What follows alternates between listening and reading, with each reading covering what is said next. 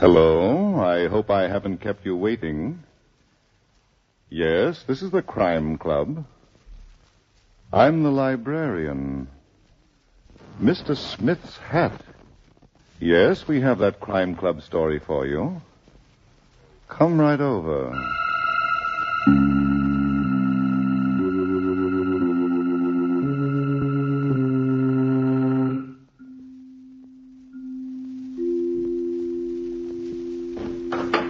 Ah, you're here. Good. Take the easy chair by the window. Comfortable? The book is on this shelf. Here it is Mr. Smith's Hat by Helen Riley. A very intriguing story of a finger that puts its print on death. Let's look at it under the reading lamp. It was a bad day for New York City, the worst in a three week period of early summer heat. And Inspector Christopher McKee was in his office at the Center Street Police Headquarters when the telephone rang. Yes, Inspector McKee talking, homicide. Yes, I was just going to talk to you about that. What? Homicide. How'd you like to meet a freshly made corpse? Go ahead, mister. Well, go to 1142 West 16th Street, Gilbert Shannon's apartment. Mm-hmm. I'm not there now, but don't worry. You'll find me waiting for you. What's your name? Gilbert Shannon. Well, I'll be of all the days to be hung up by a lunatic. Yes, Inspector McKee. Cassidy, get the local precinct for West 16th Street. I want them to check on a nut. Yes, sir. Hold a minute. Inspector McKee, homicide. Inspector. Inspector, my father's been killed. Murdered. Mm-hmm. All right, lady, give me the facts. Name, please. Gilbert Shannon, 1142 West 16th What? Street. What's that? 1142 West 16th Street. I just found him lying on the floor in a pool of blood. Your name, please. Julie, will you please send someone over here right away? Please. Please. Yes. Cassidy, Uh, yes, Inspector. never mind calling the local precinct. Get the medical examiner and order my car. I'm going up to that place myself.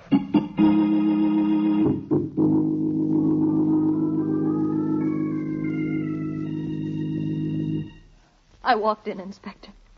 Dad never bothered to lock the door. He didn't believe he had anything worth stealing, except a lot of unpaid bills. And empty whiskey bottles, Miss Shannon, all over the place. We pleaded with him to give up this dingy apartment.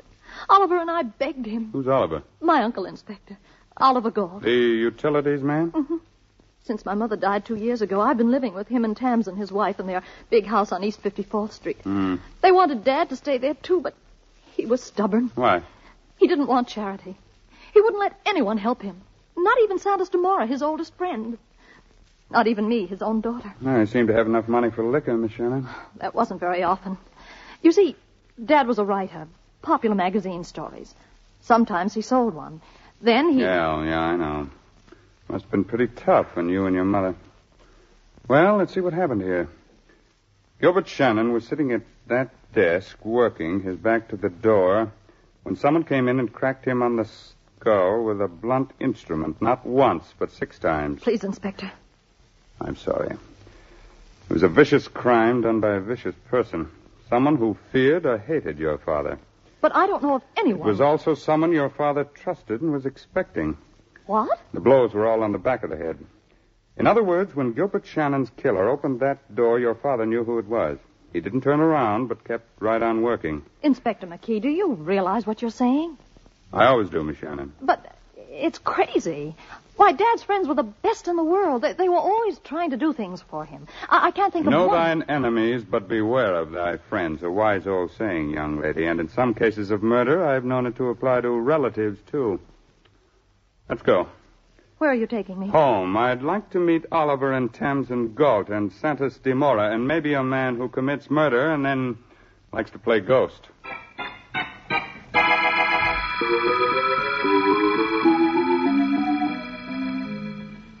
Julie, I think you ought to go upstairs and lie down. I, I don't feel like it, Tamsin. But she is so right, Julia, my dear. It is no good for you to hear all this talk about murder. Please, Santos. Like Gilbert, she is so obstinate. Inspector McKee, you haven't answered my question. Your question, Mr. Galt? About the newspapers.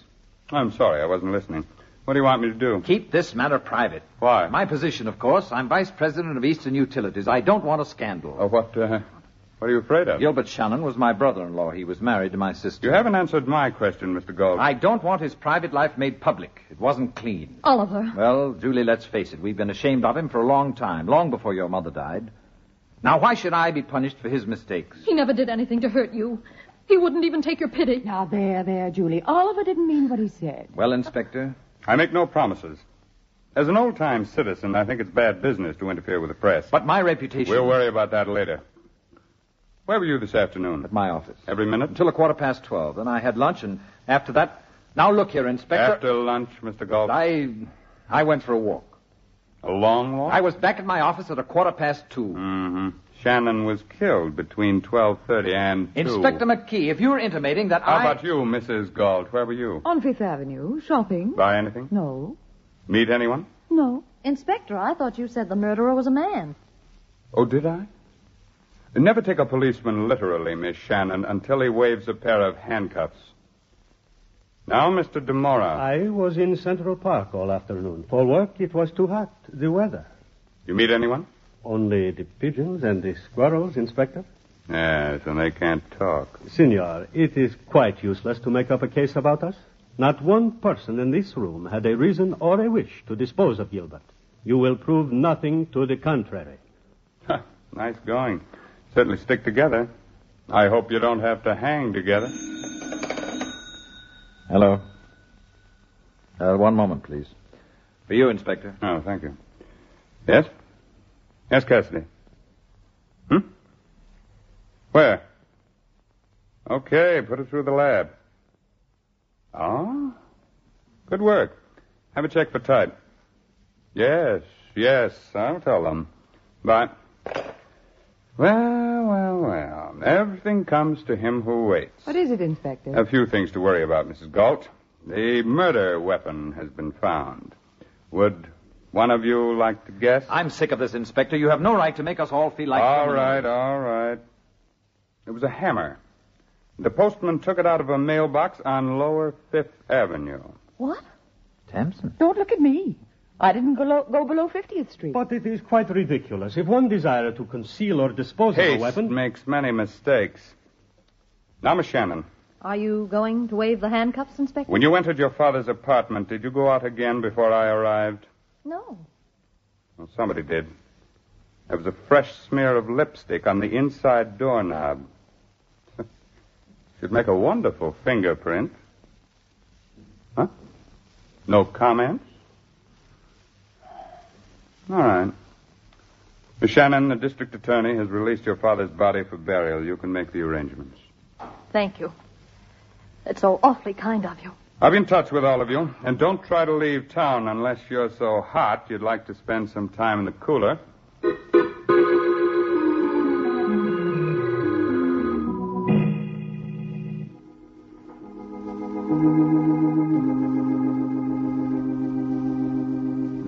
Well, Cassidy, The uh, funeral services should be starting any minute, sir. are they all here? Hmm. Uh, they are, Inspector, they are. In that first pew, Mr. Santos DeBora with Mr. Oliver Galt sitting next to him. Hmm. Uh, uh, then it's uh, Mrs. Galt and Julie Shannon. Notice anything? It's heathen they are, Inspector McKee. The way they're rushing that poor fellow's body off the face of the earth. Yes, I thought of that. And him not dead more than a few hours. It ain't decent. That's what comes of having daylight saving time. If the time was normal now. Cassidy, Who's that fellow sitting over there in the last pew with his hat on? Uh, who, sir? Him. Oh, oh, another heathen. To be wearing a hat in the Lord's house. A hat that's so loud, it's loud enough for the racetrack and shabby enough for a funeral of its own. I told him to take it off. Wait, wait a minute. He seems to be sobbing. Why, so he does. And all the time I've been taking him from an old, no good vagrant. Inspector, do you think he might be Quiet, with. quiet. He's getting out. He's coming this way. And sure I'll be the devil's own witness. He ain't sobbing. He's laughing. And in a church. And at a funeral, too. Now, see here, you. Let me you handle him, Cassidy. Uh, what's the idea? Damon and Pythias, the spider on the fly. Who is less noble than man? You tell me. Nothing and no one. In the beginning there were serpents and vermin, and today they walk like men. Excuse me, I, Have an appointment with a nightmare. Oh, it's crazy with the heat the poor fellow is. You should have let him go, Inspector. He might be dangerous. Get after him, Cassidy. Oh, sure. Keep a tail on him. I want to know who he is and where he lives. Eh, But, but we could have asked him, sir, when he was sitting That's not all I want to know, Your Honor. Now get going and report to me at my office. I'll be there all evening.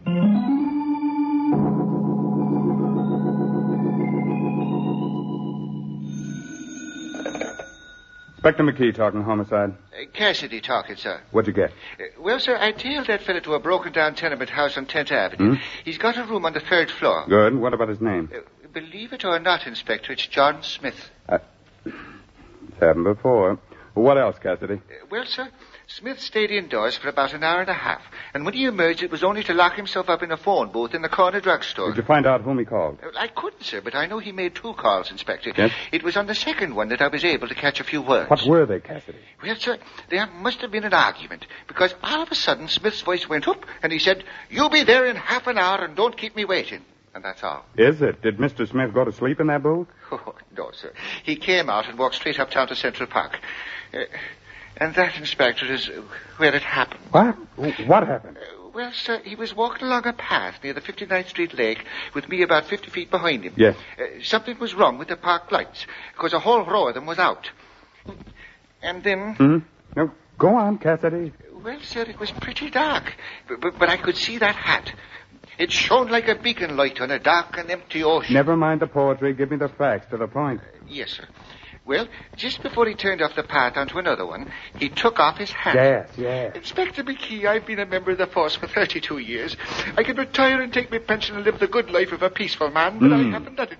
Instead, I have chosen to stay in the service of the department and devote myself entirely. Oh, no, you lost him. I couldn't help it, sir. He took off his hat. But I- But if the park department had fixed those lights at the proper time... He was going to meet somebody and you lost him.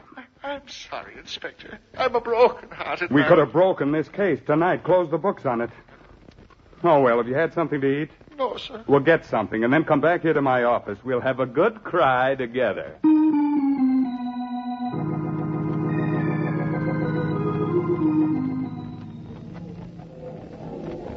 Hello, Thompson. Oh, uh, Santos, uh, what are you doing here? I came in for a lonely drink. I saw you sitting at this table. I am delighted. Oliver took Julie and me home after the funeral, and then he went out to keep an appointment. Julie went to bed. I am glad they deserted you, Thompson, darling. It gives me an opportunity. Uh, to- Santos, uh, please. But I am only holding your hand. Is it forbidden? Yes. We never know who might be looking. Well, let them look. Do I care? Well, I do. Thompson, Stop making a fool of yourself and leave me alone. it has not always been like this. It is now. I. I'm not ready to lose, Oliver. Lose? You do not lose something you do not want. That's how I feel about you, Santos. I do not like to hear such talk. Yesterday it was different. You could not stand to live with Oliver. I've changed my mind. And if you were a good sport, No, I am not a good sport when there is no good reason. why didn't you tell me that you haven't got a penny to your name? Is it important? Well, shouldn't it be? Would you have me divorce Oliver for a marriage without money? At your age? I see. You would rather be with a man you do not love He than isn't impossible, Santos. a fish. With gold fins. When did you find this out about me? Last night at dinner, Oliver mentioned that your business was on the rocks and that you were going into bankruptcy. And immediately love flew out the window. I like my daily bread Pam. and butter. You cannot do this to me when I have lost everything. It's unbearable. Oh, stop it, Casanova. Don't you know when you're licked? Julie, Why, Santos, I'm surprised at you. A lady wants to be with her husband, and you keep. what are you doing in this place, Julie? I thought you were home in bed. Did my father know about you two? Gilbert? Don't answer that. I think he did. And he was killed for knowing too much. Am I right, Tamsin? You're completely out of your mind. You were afraid that Dad might tell Oliver about you and Santos. That would have cost you a good home plus a lot of money. Julie, you are not making sense. Tamsin could not kill Stop him. being so loyal, Romeo. She just tore the balcony Oh, down. I'm going home. A good place for you, Tamsin. Maybe you can find the hammer that used to be in that second floor closet. What? I looked for it tonight. It wasn't there. You might ask one of the servants about that. Shall I ask one of the servants about my lipstick, too? Look here, Julie. I've had enough of your nasty little insinuations. If anyone had a motive for killing your father, you did. He made your life miserable, and he destroyed your mother's. He killed her. Tamsin? You know how she died. She didn't fall in front of that subway train. She threw herself. No. No. And the next time you feel like accusing someone of murder, think of the consequences. All of them. Good night. It is true, unfortunately, Julie. Gilbert was my oldest friend, but sometimes even I did not understand it. Come, I will take you home to Oliver's house.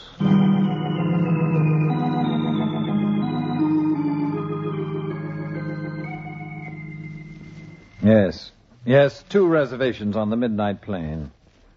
Splendid. Mrs. Galt and I'll pick them up at quarter to twelve. Thank you. Really? Oh, Tamsin, I didn't hear you come in.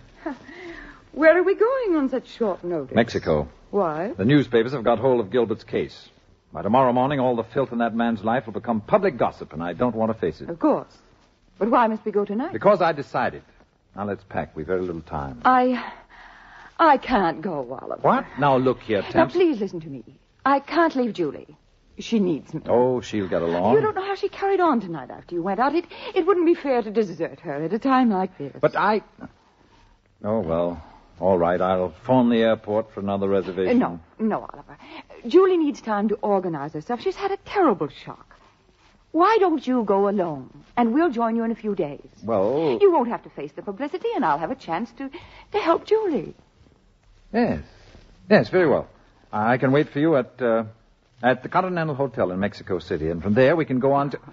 That's a good idea, Tamsin. Uh, will you phone the airport and cancel your reservation while I go upstairs and pack? Of course, darling.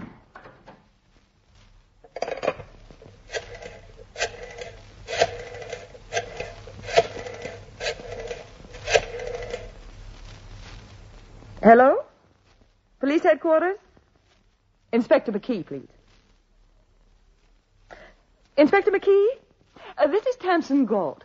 Um, I came home a few minutes ago and I found that my husband has disappeared. Yes. Two of his suitcases are gone. Well, I phoned the airport and I was told that he'd made a reservation on the midnight plane for him and me. Well, I don't know why he included me, but. No. No, I didn't cancel it. I, I didn't want Oliver to become suspicious. Yes. You're quite welcome. Goodbye. Tamsin, you just made a serious blunder. Oliver. You should have called the airport first. Now Inspector McKee will know that you were lying. Oliver, put down that It candlestick. was all worked out in your precious little mind, wasn't it? Julie needed care, loving care. I didn't mean it, Oliver. I, I, I'll call the inspector. I, I'll tell him. It's too late, Tamsin. Would you like to know how much I really Oh, loved you? Oliver, please, please give me a chance. As much as I hate you now. You won't kill me. Somebody's listening on this phone now. Oliver, Oliver, no. Yes, Tamsin. No. Yeah.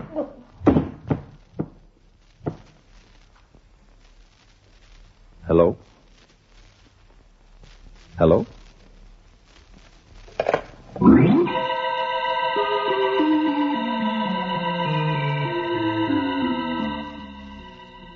Ah, I'm tired, Cassidy. It's been a long day. Sure, but wouldn't you be feeling good enough now to eat that sandwich I bought you for your good appetite? Oliver Galt, big utilities man making a getaway.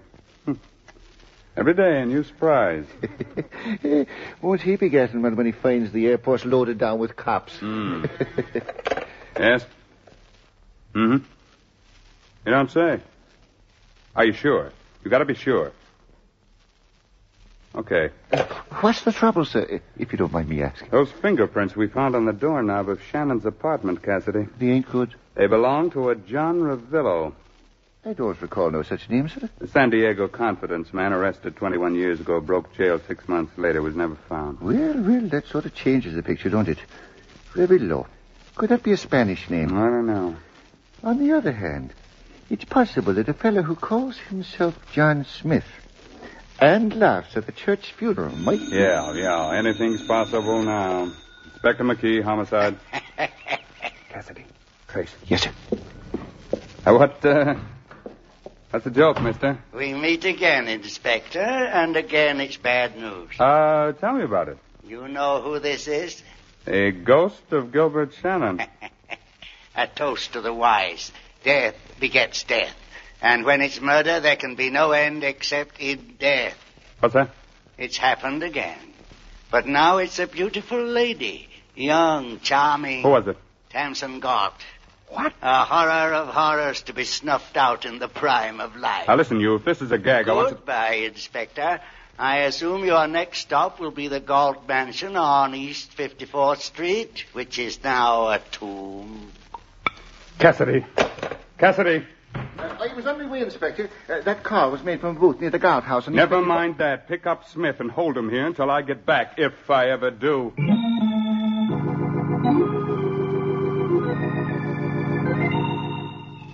Let's keep talking, Miss Shannon. I've got work to do. Well, I didn't know what had happened until you came to the house, Inspector McKee. Santos Demora brought me home, and I went straight up to my room. Where'd he go? He left me at the front door, Inspector. Well, all right. I'm satisfied. I uh, think we'll wrap up this candle holder now. The fingerprints on it should tell us who struck the first blow. The first? Yes. Tamsin Galt was not killed by a blow on the head. She was smothered to death Good heavens. by someone who held her nose and mouth while she was unconscious. But uh, how, how can you tell? Those swollen veins in her neck and the color of her face. How dreadful. But who? Anybody. It didn't require courage or strength. I see. What about Oliver? Why do you mention him? He might have found out that Santos and Tamsin were.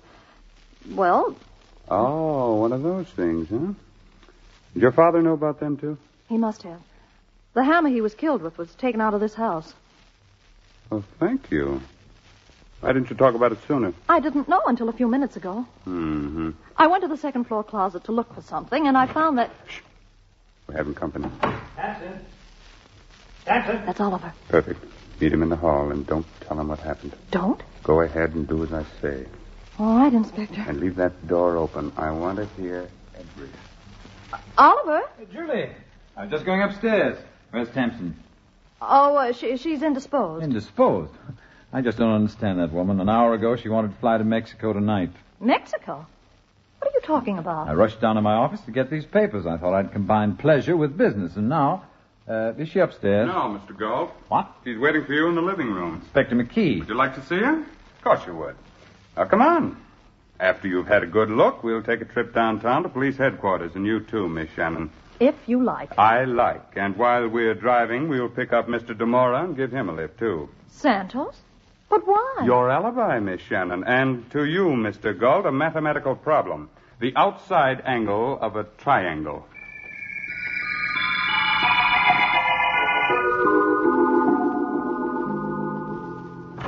Excuse me, Inspector. What is it, Cassidy? I just got the report on this candle holder. No fingerprints. It was wiped clean. All right.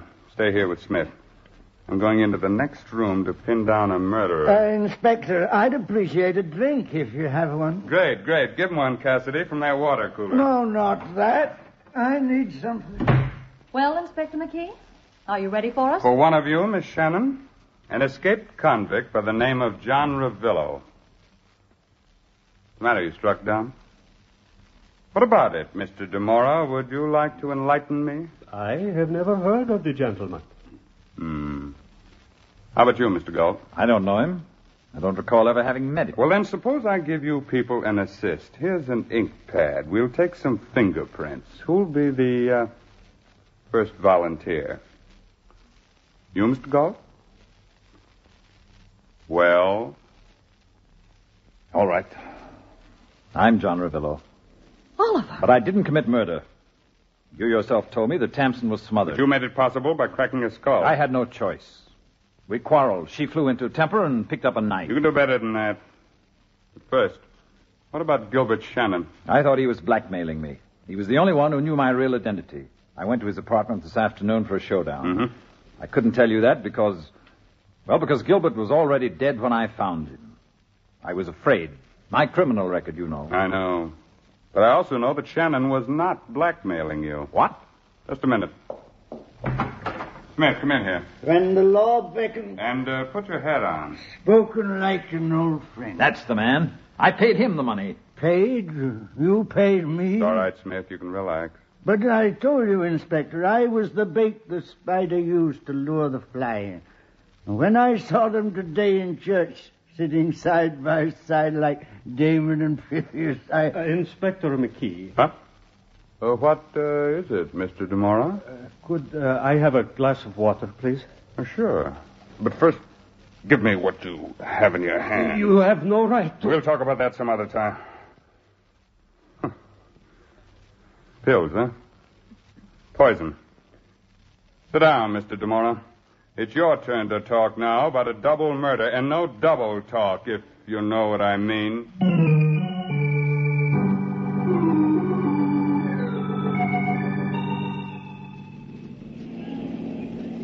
I just can't believe it. Santos Demora, of all people. Your father's oldest friend. Know thine enemies, but beware of thy friends. And Oliver, an escaped convict. Well, I knew that Dad had met Oliver in San Diego. He but I- didn't meet him, Miss Shannon. He helped put him in jail. Your father was one of those energetic newspaper reporters who liked to play detective, too. But Dad married Oliver's sister. Yes, one of those things you never understand. Got the whole story from Smith. He was Gilbert Shannon's editor. Then he knew. Yes, but liquor and hard luck put a cloud on his mind, so when he met Oliver Galt after 20 years, he didn't recognize him as John Ravillo. And he collected the blackmail money and turned it over to Santos Demora. for a whiskey pittance. Smith had to have whiskey. Inspector, how did Santos find out about Oliver? Demora told me he got it from your father during a moment of whiskey weakness. But why did he kill him? For protection. Your father was the only one who knew Oliver's past, but Demora was blackmailing him. But why did he kill Tamsin?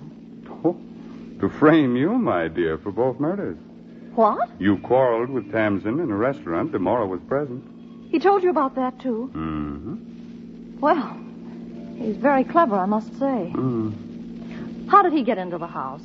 I left him at the front door. He unlatched it while you were saying goodnight. Oh.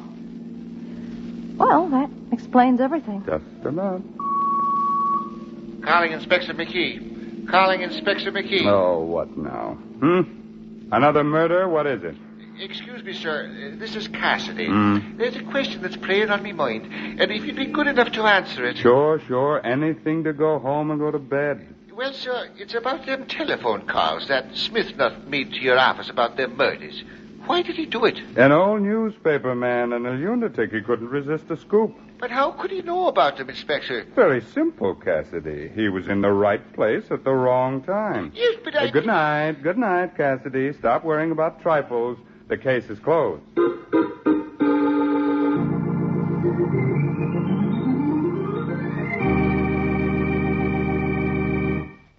And so closes tonight's Crime Club book, Mr. Smith's Hat, based on a story by Helen Riley. Stedman Coles did the radio adaptation. Roger Bauer produced and directed. Inspector McKee was played by Raymond Edward Johnson and Julie by Elaine Kent. The cast included William Podmore, Eleanor Phelps, Paul Hammond, Sherling Oliver, and Barry Thompson. Oh, I beg your pardon. Hello? I hope I haven't kept you waiting. Yes, this is the crime club. I'm the librarian. Yes, come over a week from tonight. Good, we have a very unusual story of a charity ball at which the principal gift was death. It's called Murder Goes Astray by M.V. Hebden. In the meantime, well, in the meantime, there is a new Crime Club book available this week and every week at bookstores everywhere. Yes, it's available now. Fine. And we look for you next week. And by the way, the next time you sit down to enjoy a good show, think of the million and a half men who are trying to win the peace throughout the world. And yes, think of the 199,000 who helped win the war and are still in the hospitals. They like a good show, too. So keep them going with good USO entertainment. They still need USO, and USO is you. This program came from New York. This is the Mutual Broadcasting System. This is the year of the lark. The lark is the car of the year. Look what's new for you from the lark. It's here, it's here, it's here, it's here. It's the new convertible. Seats five adults in style. It's so pert and perky. Runs on pennies per mile. The Lark by Studebaker, yours in six stunning styles for 60, including the new convertible and. Look what else is new for you. It's here, it's here, it's here, it's here. It's the new Lark wagon with four convenient doors.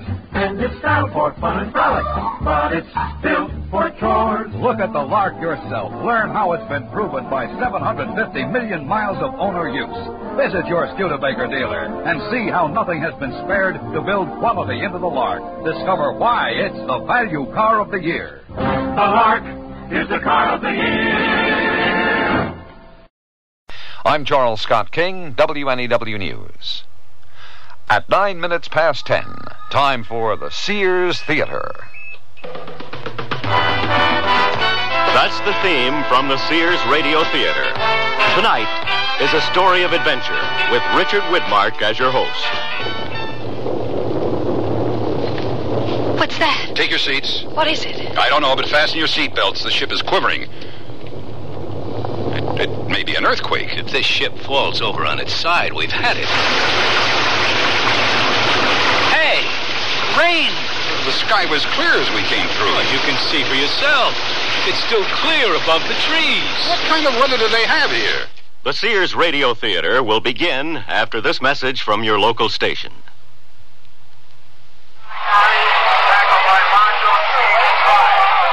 Yeah, that was about two weeks after Dad had his stroke. Did he have high blood pressure? Don't know.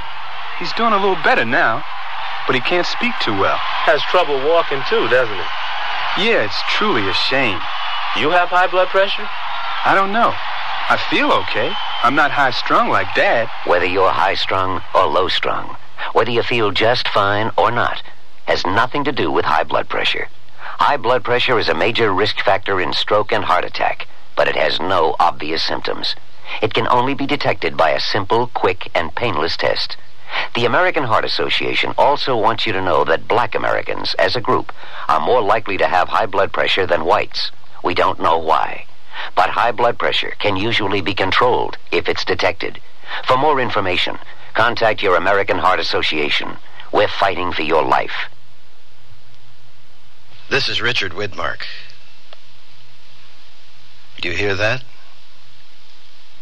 It's silence. We're in deep, dark space, and we hear nothing but silence. But there's a spaceship silently coming toward us. We can make out the name on its bow the Omega. And there's a man looking out a forward port. He's in a vehicle that is moving almost with the speed of light. Yet he's as comfortable as if he were in an easy chair at home chatting with friends. I thought we were supposed to be the first ones up here. We are, Sloan. Then what's all this junk mean? He's right, Austin. There's a lot of space junk outside. Let me see, Stuart. Maybe it's from something we launched earlier, Sloan. Maybe, Ruth. No. No, we haven't sent a ship this far into space before. Somebody sure has, Austin. Look at all the junk.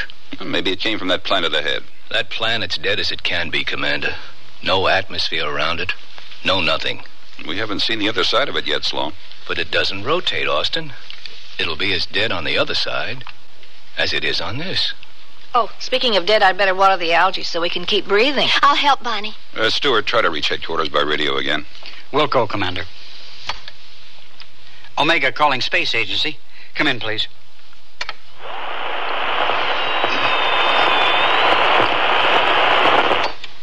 Omega calling Space Agency. Come in.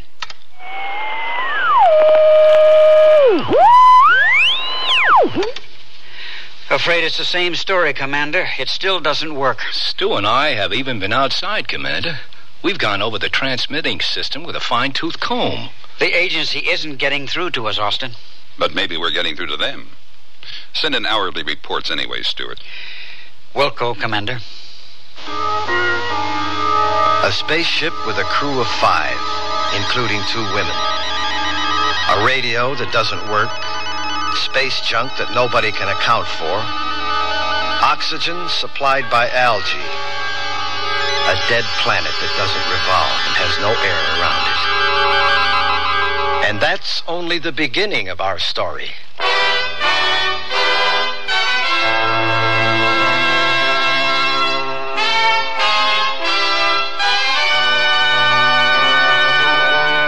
Sears Radio Theater, a new adventure in radio listening. Brought to you five nights a week by Sears Roebuck and Company. Sears, where America shops. Your hosts, Lorne Green. I'll bring you stories of the Old West and the New. Andy Griffith with a look at the funny side of life. Vincent Price with tales of mystery and suspense. Cicely Tyson, with stories about love, hate, and related things. Richard Widmark. I'll bring you stories of pure adventure. five nights of exceptional entertainment every week. Brought to you in Elliot Lewis production of the Sears Radio Theater.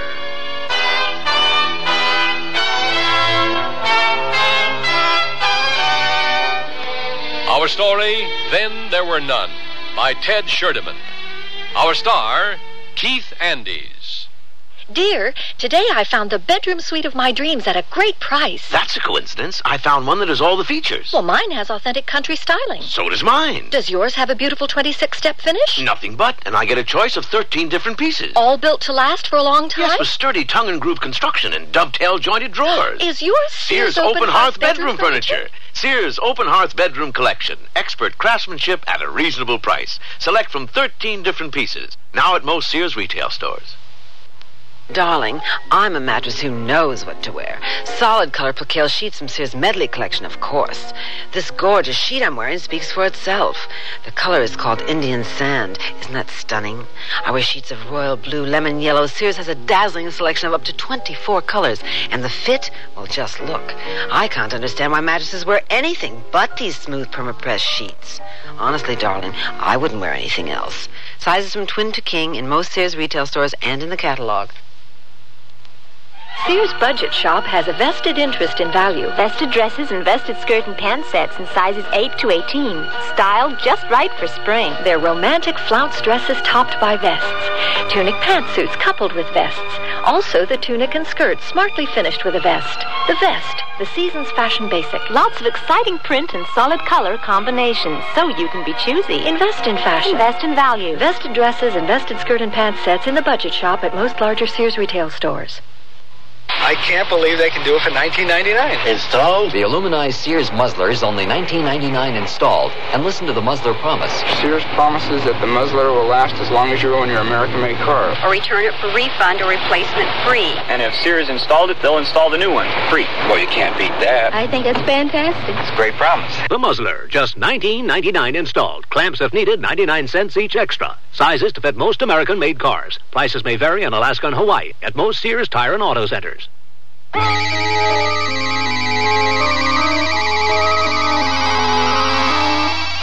The spaceship Omega speeds silently through the stillness of space. Its commander, Austin Baker, peers out a port at the dead dark planet they're approaching. His attention is taken by Ruth Beatty as she offers him a pill. Time for dinner, Commander. Here you go. I keep thinking this is an aspirin tablet. I can't get used to just taking a pill instead of having a meal. Yeah, me either, Sloan. But I must say, pills take up a lot less space aboard this craft. Takes up a lot less space in your stomach, too. I'm with Sloan Overton. I'll never get used to them. Yeah, they're convenient. Oh, may I have some water, please, Ruth? Oh, sure. Here. Uh, me too. Thanks. Thank you, Ruth. You're welcome. These meal pills rob you of all the things you associated with eating. Like what? Conversation? I never conversed anyway. Usually read the paper, the ads in a cereal box, or watched TV. Oh, you must have been a scintillating dinner companion. You don't get command of a spaceship like the Omega by being a scintillating dinner companion. Maybe not, Sloan, but the thing that really worries me about these pills is where do I get the bulk? The fiber I'm supposed to have. It's in the pills. This little thing? Not a chance. Hey, Commander, Yes, Stuart. to the left of the planet. The entire left side is bathed in light. We'll be at the lighted edge in a moment. Want me to circle around it? Yes. You and Bonnie keep an eye out for launching sites. And Ruth, prepare to make photographs. Wilco, Commander. I'll slow the craft down and pass around the lighted edge. Same altitude, Commander? I think so, Stuart.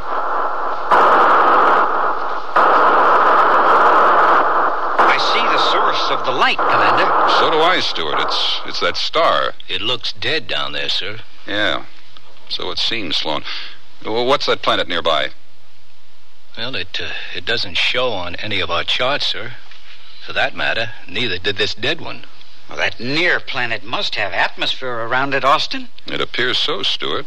And it rotates. That that star must be its sun. Bonnie and I have seen no launching sites that could even come close to putting out all that space junk. We've seen no launching sites, period. Planet below us is dead.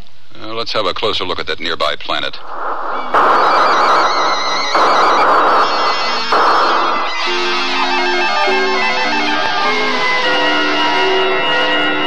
There's a lot of cloud cover, Austin. Yes, Ruth. But through it you can see land masses and long stretches of what appear to be seas or water of some kind. Both ends of that planet appear to be covered with snow and ice. Like our polar caps, Stallone. Those are seas, Commander. Yeah, appear to be. It's very blue, isn't it? Hmm, one of the signs of a breathable atmosphere. Oh, by the way, the algae beds are doing beautifully, Commander. Since they provide the oxygen we breathe, Bonnie, let's be grateful. Oh, I am. I even made some soup out of some of it. Ah, at my urging, Austin. I can't stand those pills either, Commander. And they're more nourishing than algae soup. And don't taste as bad. How do you know, Sloan? It hasn't finished cooking yet. At least Ruth will get her bulk. You know, Oh, right now, get to your cameras. I want a full record of this planet we're approaching. Wilco, Commander. Wilco. I'll take over the controls now, Stuart. Right, sir. We'd better slow our descent. Uh, give me some forward jets. Wilco, Commander. We're slowing, but not enough. More, Stuart. That's strange. We're at uh, 100 kilometers now, Commander. I'm trying to hold of that, Sloan. 95, 94, 93. More forward jet power, Stuart. Are we still losing, Sloan? 88, 87. We're caught in that planet's gravity field. 83, 82, 81, 80. I'll try full power, sir. Go ahead, Stuart. What are the readings, Sloan? 75, 74, 73. Kill the jets. Switch to atomic power, Stuart. I'll try to turn the ship. 65, 64, 63. The atomic power is useless. What can we do, sir? The only thing we can land. Use the power to land tail first. Now, if I can turn this thing, 57, 56, 55.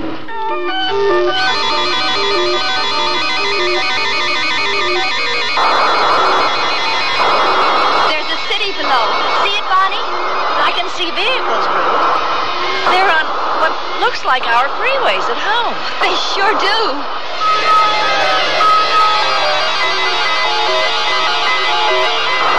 call off the altitude, Sloan. One kilometer. In meters, Sloan. 600 meters. 500 meters. We're touching down in a forest of some kind, Austin. Let me know when we have ground contact. 200 meters. We must be getting close. The trees are towering over us. 100 meters. Get ready. Ground contact. Close jets. We're still in one piece. We're in a forest. I've never seen anything like it. It towers way above us. And it's so green. Take air samples, Stuart. Wilco, Commander.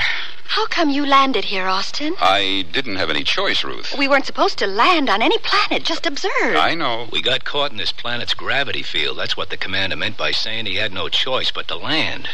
And, uh, thanks to your skill, Commander, we were able to do it. Well, one thing I can say for it. You certainly picked a remote spot. I don't think anyone saw us land. I hope not, Bonnie. Ruth and I saw a city on our way down. We made photos of it. I'll give Stewart a hand, Commander. These trees, they're, they're like our grass, but so much bigger. Do you suppose they give off oxygen? Uh, can I give you a hand, Stewart? Oh, I'm just drawing some of the air into this test flask from the outside. Uh, now, to test it. Uh, write down what I find, Sloan. Fine. Nitrogen, 78.9. Uh-huh. Oxygen, 20.95. Hey, that's good. So far. Argon, 0.93. Carbon dioxide, 0.03. Very good. Water vapor, about uh, 2%. Maybe a little less. Oh, not very humid then, huh? No. There's some dirty stuff mixed up in it. Uh, minute particles of suspended. uh, yeah. Carbon and sulfur. What we call smog back home. Well, buddy, they've got it here, too. But the air is breathable. Commander Austin Baker will be glad to hear that. Can't think of anybody who won't be. You know, I can't tell whether there's bark on these trees or not. We're up too high in the spaceship to see. Ah, Stewart, what did you find? The air is very breathable, Commander. We won't need helmets or oxygen units to support us if we go outside. No life support systems required. None. What's that? Take your seats. What is it? I don't know, but fasten your seatbelts. The ship is quivering.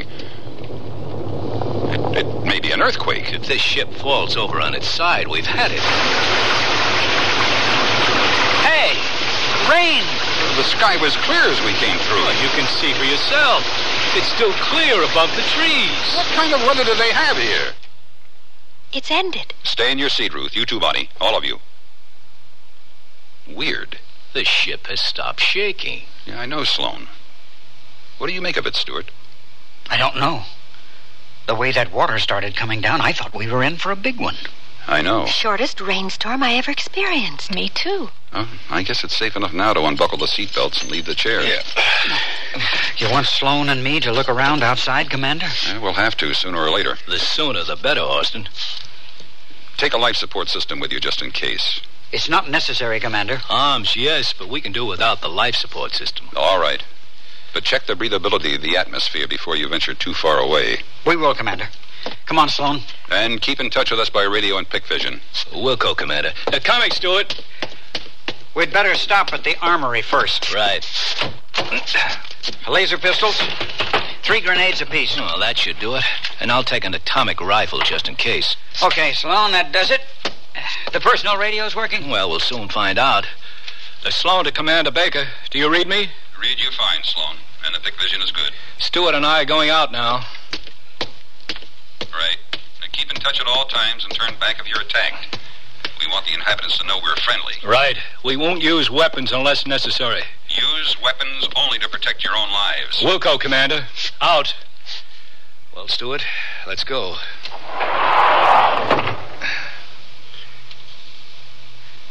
Air is as breathable as we said it was. Right. Uh, we'll make a circuit of the ship, then head due north. Right. Let's go.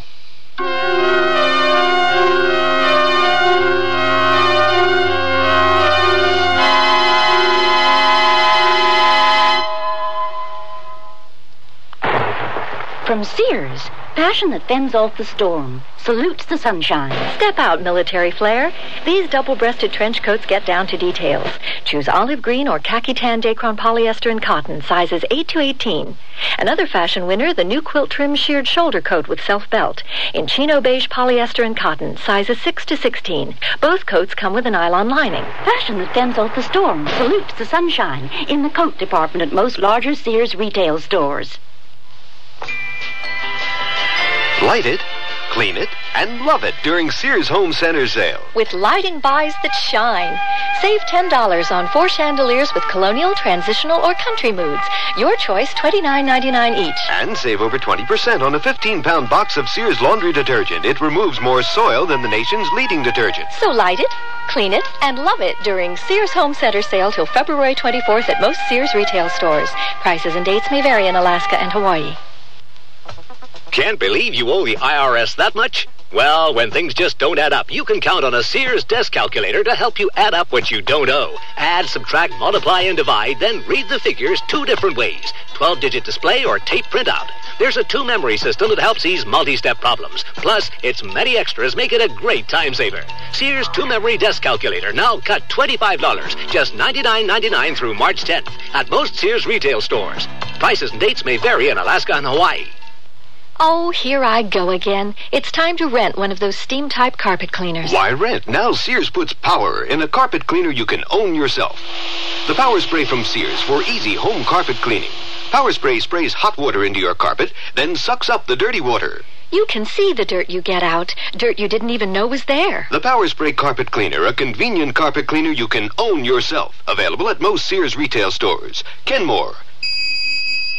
Solid as Sears.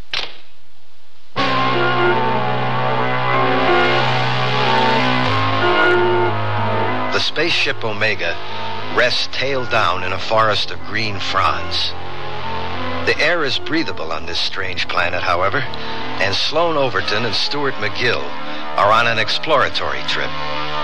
They're armed with laser pistols, grenades, and an atomic rifle as they make their way through the jungle of towering green trees. They are watched and listened to on a PIC vision tube in the control room of the spaceship by Commander Austin Baker and the two women, Ruth Beatty and Bonnie Clare. Well, we, we, we should have brought machetes to hack our way through this stuff. Take more than a machete to cut through these trees. Chainsaws would be more like it. There's no bark on these trees. They've no trunks at all. They're green all the way to the ground. Yeah. What's this? A steel wall? Oh, it's, a, it's a metal of some kind. Uh, Help me scale it. Can you reach the top? Okay. It's uh, it's kind of flanged up here and almost a meter in width. And hey, what do you see, Sloan? Well, it it ends right down there, or or begins. It it begins there, and there's another wall across from this one. It's identical. And hey, wait a minute. There are there are divisions here of uh, of wood or something that looks like wood, and do you suppose this is a railroad track? I'll go to the end and try to get up there with you. Uh, uh, Commander Baker, uh, do you read me? Loud and clear, Sloan. Is the picture clear, too? Very clear. And the girls and I agree with you. It is a railroad track. I agree. For extremely large people, no doubt. No doubt. Uh, Stewart's coming into the picture now. Yeah. Oh, I, I see you made it all right. That end down there. It has no bumpers. But you're right, Sloan. This must be a railroad track. And these are ties. Follow it. Uh, Wilco, Commander. Come on, Stewart. Uh, there are signs of rust. Maybe this was abandoned. Oh, Why was it ever put down in this jungle of green trees to begin with? I don't know. But it was constructed by a race of giants, that's for sure. Well, let's hope we don't run into any. Oh, man. Can you imagine how large their trains must be if this is just the track? No. And I don't want to. How, uh, how far apart would you say the rails are? Oh, ten meters. About. Uh, We should have brought a tape so we could get accurate measures. Do I see the end of this track? Well, uh, you sure do. Uh, We see the end of it, too. What do you make of it, Commander? I don't know. That track begins nowhere and comes to an end nowhere. Doesn't make sense. Whoever put it down must have had a change of mind. Well, at least they didn't skimp on it. It's uh, it's beautifully built. Even at this end, as well built as the other. I'll help you down, Sloan. Uh, no sweat. A slight jump ought to do it. Okay, come ahead, Stewart. Sloan, Stewart, I think you'd better come back to the Omega now. Whatever you say, Commander. Uh, Wilco, Commander. If we keep that wall, oh, I, I keep calling it that. Uh, that uh, that rail to our right, we'll uh, we'll wind up at the spaceship. Right. Let's go.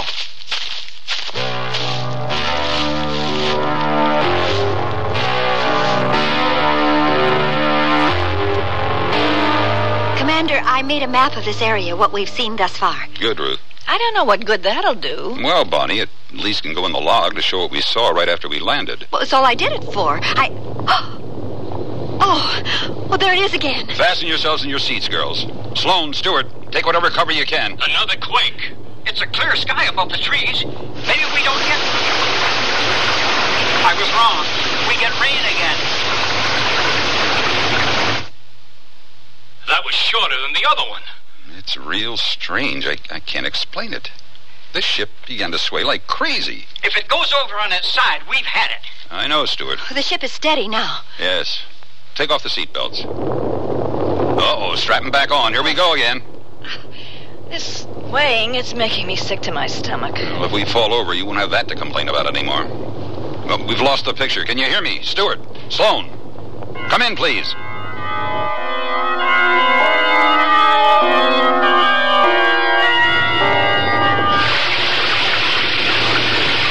Commander Baker, come in, please. Oh, uh, our radio's out, Stewart.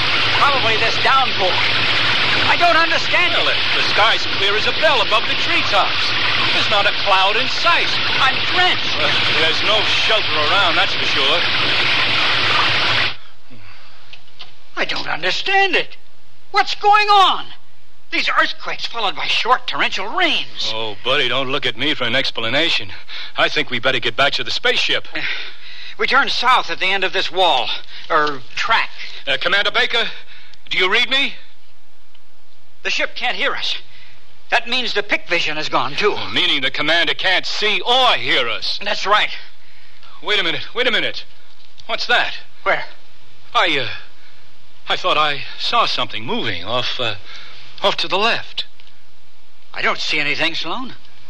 I don't either right now. Come on. Let's keep going back to the Omega.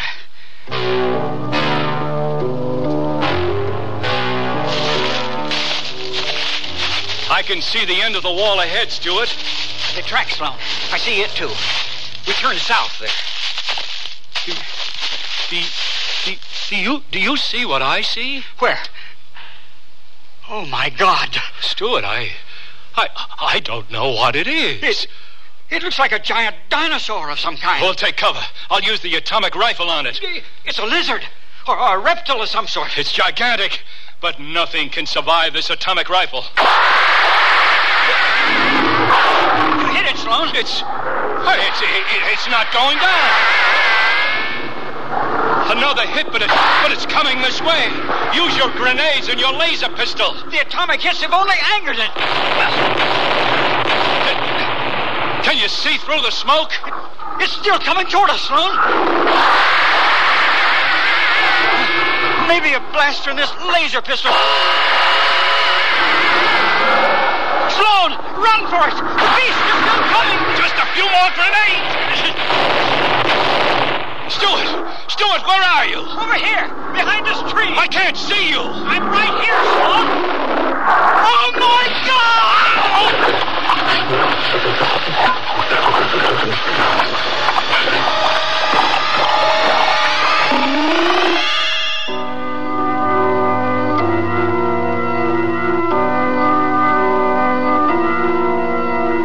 Can you hear me, Sloan? Stuart? I've checked the circuits, Commander. I can find nothing wrong. We still have no sound or pick vision, Ruth. How long has it been now? Exactly three and one half minutes, Blondie. And They should have been back by now. Want me to check the entrance hatch? No, Ruth. Hey. Hey, here's our trouble, I think. A fuse blown. Oh, I'll get an extra, Commander, right away. Wonder what happened. The quakes? Well, Uh, maybe. But it's the first time. Here's a new fuse, Commander. Ah, thanks, Bunny. Now to try it. Sloan, Stewart, do you read me? Hey, we're getting a picture again. I hear you, Commander. Am I coming in? We hear you fine now, and we've got a picture too. Sloane's gone. Gone? Sloan? What happened, Stewart? I, I don't know what it was. A, a dinosaur, a lizard, reptile, whatever. It was gigantic. We hit it with everything we had the atomic rifle, laser pistols, grenades. All they did was anger the beast. It it got Sloan? It had this long tongue and it, it, it swallowed him whole. Oh, How horrible. Oh, it makes me sick. We see you clearly, Stewart. Where you are and all. Walk straight ahead and you'll be in the Omega within minutes. I can't see the spaceship from here. Eh, But we can see you. Keep walking. I, I can't stop thinking about Sloan. Keep walking. I am, I am. I, I can't see the spaceship. Well, it's probably hidden by the trees. Come straight ahead. The atomic rifle, the grenades, the laser pistols, they only infuriated the, the monster. Keep walking, man. He's in a daze. The atomic rifle is supposed to destroy anything. He said it was a dinosaur. Or lizard. reptile. Whatever, it must have been gigantic to withstand a hit from an atomic rifle. What's he walking into? Stewart, what is that? I, I, I don't know. It's sticky. I, I walked right into it before I ever saw it. Stewart, look out! What is it? Oh, It has six legs, shiny black. Look on its stomach. An hourglass of red. I, I, I can't get loose from the stuff. Use your last grenade and the laser pistol to defend yourself. Oh, it's like a huge giant spider. Yeah. I can't get loose. Stewart, I've got to help him. It's too late, Commander. The spider has stung him. Stewart! Stewart, can you hear me? He's dead. Oh. No, the spider. it's- Oh. I, I can't watch. He's gone. Stewart's gone. Oh, What kind of planet have we landed on? I. I don't know. Giants. All carnivorous giants. First Sloan, now Stewart. There are only three of us left. That's right. You, Ruth, and me. How do we get out of here? That's a good question, Bonnie. I don't know. Gravity forced us to land here, and gravity may keep us here. Oh, these giant creatures, they're impervious to our weapons. Nothing we do has any effect on them. Maybe. Maybe what, Austin? I was just thinking maybe Sloan and Stewart haven't died in vain. Maybe we can learn something from their deaths. Like what? Well, to keep away from these giant creatures, we must not antagonize them in any way with our weapons. What do you plan to do? We can't stay in the spaceship indefinitely, Ruth. It's only a matter of time before one of those creatures discovers the Omega.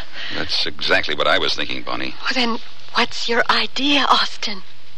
To find or, or dig a cave someplace. We'll live off the land as long as we can, but we can't stay here.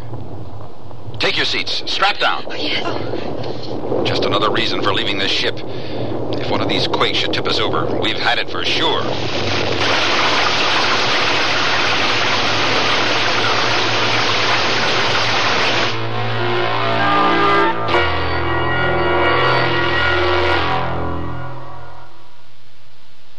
Sears Radio Theater will return after this message from your local station. Here's a tip from your Better Business Bureau. Are you looking for a nursing home? Well, here are a few tips.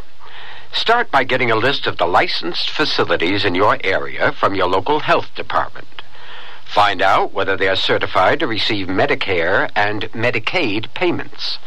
Also, talk to your friends and talk to your neighbors who've placed a family member in a home.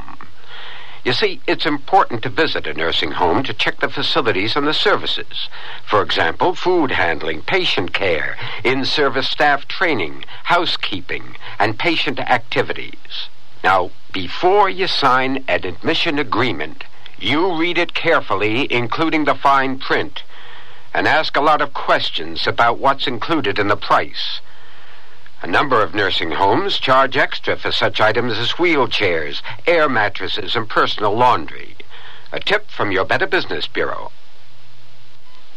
If you have a child with a handicap, we have some good news. And some very good news. The good news is there's a new law that guarantees your child the right to the special education he needs. Evaluation procedures conform to the corresponding requirements in the final regulation of Section 504. But here's the very good news. The term continuum, as with least restrictive environment, is commonly used. You don't have to hire a lawyer to explain how this rather complicated new law can help your child. Is in accordance with specific performance criteria related to the program objective. We can explain the law in clear, simple language. Free. Information under subclause E of clause 1 of subsection B. The commissioner there. Just write Closer Look, Box 1492, Washington, D.C., 20013. That's Closer Look, Box 1492, Washington, D.C., 20013. A public service message on behalf of the United States Office of Education.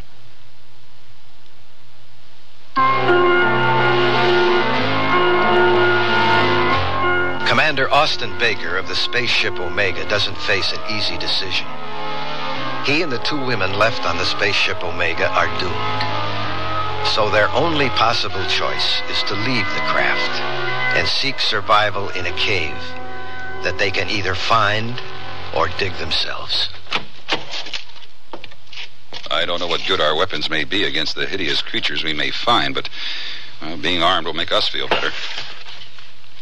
You know how to use this atomic rifle, Ruth? Yes, Austin. Bonnie? We went through the same training with them as you did, Commander. Yeah, the training that never prepared us for this, unfortunately. Laser pistols, grenades. Uh, if we have to dig a cave, we should have entrenching tools. Yeah, I thought of that too, Ruth. For you, for Bonnie, and for me. What about food? I've got vials filled with meal pills. At least we won't starve, Bonnie. Well, I guess we've got everything. Let's go. That's what I like about you, Austin. He closes the door as if he was coming back. Who knows? We may. All set? Ready. Set as possible. Nothing outside. Come on. I'll take the lead. The trees are even taller than they seem. Hold it. I see some of that sticky stuff Stewart got caught in. Where? Right ahead there. Any sign of that spider like creature that got him? I don't see it. Me neither. All right, follow me closely. I'll try to lead us around the stuff. It seems to be web like. Ah. These trees are so thick. Keep your eyes open for that giant spider. Uh, Don't worry. I am. Yeah, we're nearly around the sticky stuff now. Oh, is, is that the railroad track ahead there? Yes, Is that the same one we saw in the pick vision? the same. I don't know whether we'll find one, but keep looking for a cave.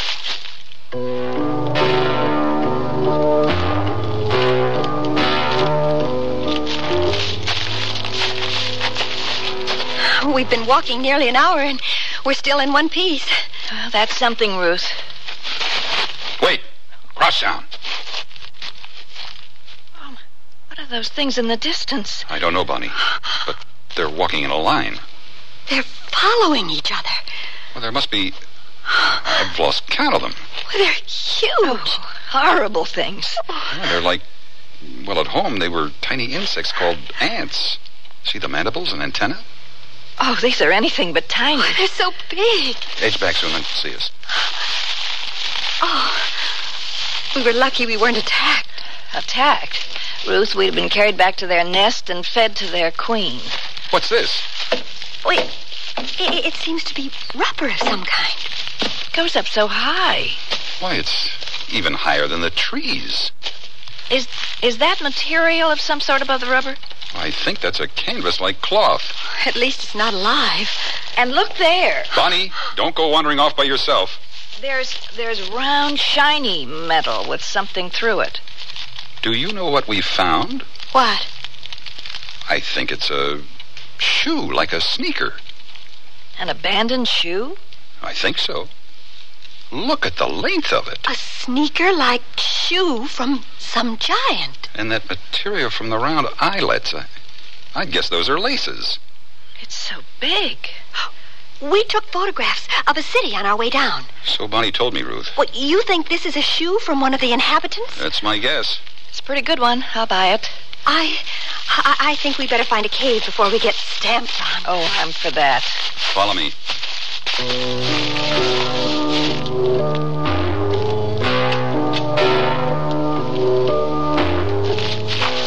Is there no end to this bar?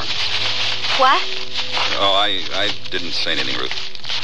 Well, at least we haven't been attacked by anything. Like poor Sloan and Stewart were. No, but stay alert, Bonnie. Oh, uh-oh. There it goes again. Lie down. Bonnie, lie down before you're knocked off your feet. The earth is shaking. It's another quake. There's the rain again. Uh, we're in for a soaking. It's a deluge. Wait, wait, be still a moment. I heard gurgling. There must be an underground river beneath us. I can hear the water rushing through. I can feel it. I'm soaked. Well, we're on top of an underground river. I don't hear it anymore. Can we get up? The earth has stopped shaking now. That's strange. The sound has stopped. Uh, what did you say, Ruth? I asked if we could get up now. Oh, yeah, sure. I don't understand it. Oh, I'm soaked through and through. I heard water flowing like a, an underground river. Didn't either of you hear it? Oh, I was trying to keep from drowning. Me too. Well, so was I, but I still heard it. Well, we'll, we'll try to find higher ground. Follow me.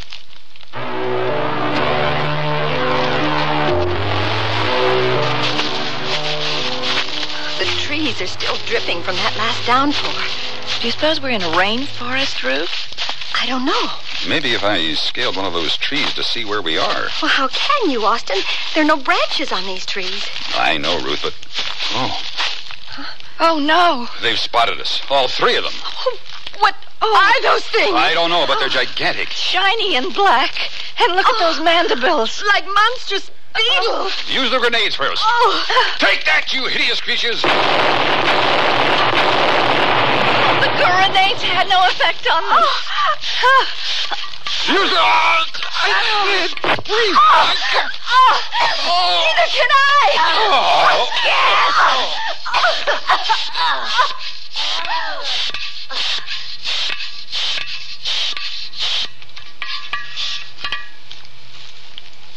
Frank, where Me. are you? Um, backyard water beetles all over the place. Did you get them? Yep. Now, what the heck is that? Oh, piece of track. There's that dumb kid's tennis shoe. Doggone it. What else did that boy leave outside? No. Here's another one of his toys. Well, his mother's got some answering to do, believe me.